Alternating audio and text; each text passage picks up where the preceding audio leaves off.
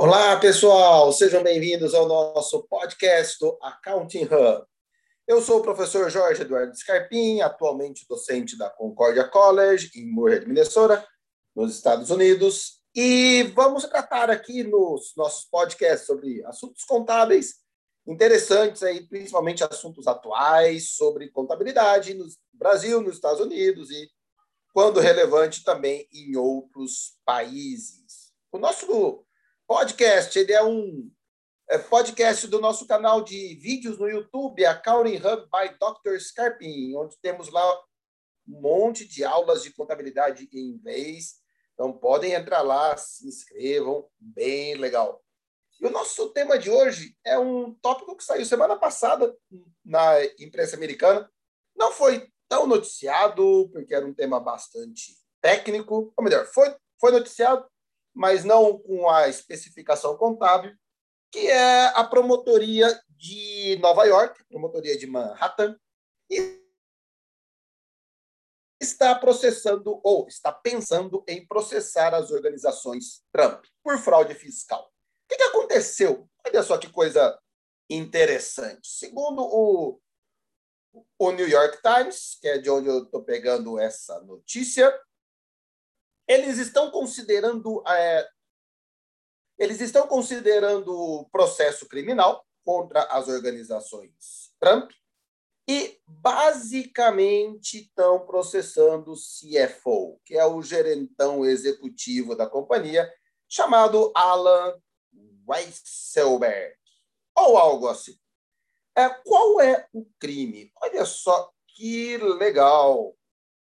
Ah, eles estão acusando as organizações Trump e o nosso amigo Allen de fraude fiscal, porque as organizações Trump pagavam despesas pessoais do executivo e o executivo não considerava isso como é, rendimento. Então, primeiro, aqui nós temos vários crimes e é, não é um crime aqui de sonegação fiscal, ou é também um crime de sonegação, mas basicamente é um crime de fraude. Nos Estados Unidos, fraude tributária da cadeia. Não basta apenas pagar imposto, é, o imposto devido, mas sim da cadeia também.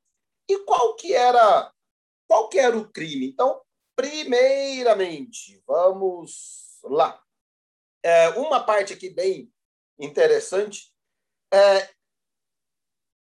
as organizações Trump pagavam a escola dos netos do senhor Weisselberg.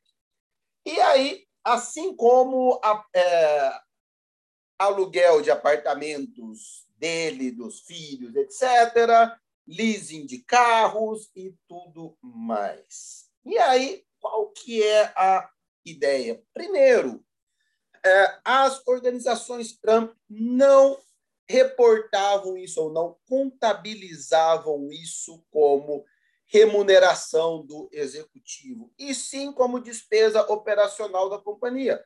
É como se a companhia pagasse escola para os netos de alguém, e isso é considerado uma despesa operacional da companhia. Não é. Isso é despesa operacional do empregado, ou do colaborador, ou do nome que vocês queiram dar a isso.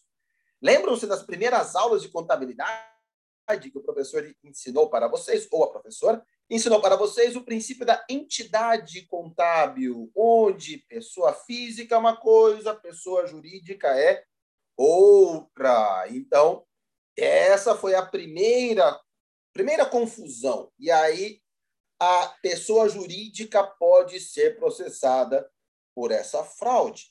Mas é só um errinho de classificação contábil, ao invés de benefícios aos empregados, jogou numa despesa administrativa qualquer. Não, isso não é um errinho contábil. Por que, que isso é considerado fraude? Porque isso tem impacto tributário na pessoa física. E aí deu, que eles chamam aqui de misleading. é, eles não guiaram as entidades tributárias para cobrar imposto de renda do executivo. E aí estão processando também o executivo, porque essa esse pagamento ele é rendimento do executivo, assim como que é o que eles estão querendo pegar, que é a família Trump, pelo mesmo crime, se pagou despesas pessoais sem considerar como rendimento de sócio. Então vamos aqui separar em duas, né? Para pagamento para os empregados, pagamento para os sócios. Então, o Alan Weisselberg, a empresa deveria contabilizar isso como benefício a empregados. O senhor Weisselberg deveria, no seu imposto de renda, contabilizar como rendimento tributável. Essas despesas não seriam dedutíveis porque neto, a não ser que tenha guarda, assim como no Brasil, não é considerado dependente. E leasing de carro, em alguns casos, sim, aluguel não é dedutível. Então, teve uma fraude nos dois lados, tanto do lado da empresa quanto do lado do executivo. Agora, e se esse pagamento fosse para os sócios, fosse para a família Trump? A empresa resolveu pagar. É, por exemplo, uma coisa que estão levantando é se as empresas pagaram a faculdade de uma, de uma das filhas do Trump, ou de uma das netas, não me lembro aqui, mas de uma parente do Trump. Seria a mesma a mesma coisa, deveria entrar como prolabore, embora aqui nos Estados Unidos não tenha essa figura formal de prolabore, mas deveria entrar como pagamento a, aos sócios, e aí os sócios deveriam pagar imposto sobre isso. E aí vem, nem se fosse no Brasil. Se fosse no Brasil, teriam vários jeitinhos. Considera como empréstimo de sócio, no final do ano abate esse empréstimo com dividendos ou com distribuição de lucro. E ficaria tudo certo e ficaria tudo certo mesmo. Nos Estados Unidos, qual é o problema? Isso ficaria mais caro para os sócios. Por quê? Empréstimo, você tem que cobrar uns juros, porque senão não é empréstimo. E dividendos é tributável nos Estados Unidos. Distribuição de lucro é tributável nos Estados Unidos. Com a mesma alíquota de Prolabore. Aqui, por isso que aqui não tem essa figura do Prolabore qualquer dinheiro transferido da pessoa jurídica para a pessoa física é rendimento tributável da pessoa física. Não importa se é distribuição de lucros, se é prolabore, se é pagamento de faculdade das crianças, não importa. Saiu da pessoa jurídica, foi para a física, isso é rendimento tributável. Por isso que muitas empresas americanas têm sedes em paraísos fiscais e aí evita-se pagamento desse imposto, porque é tudo feito pela empresa em paraíso fiscal. Mas isso é tema para um outro podcast. Então, olha só que encrenca que as organizações Trump estão se metendo.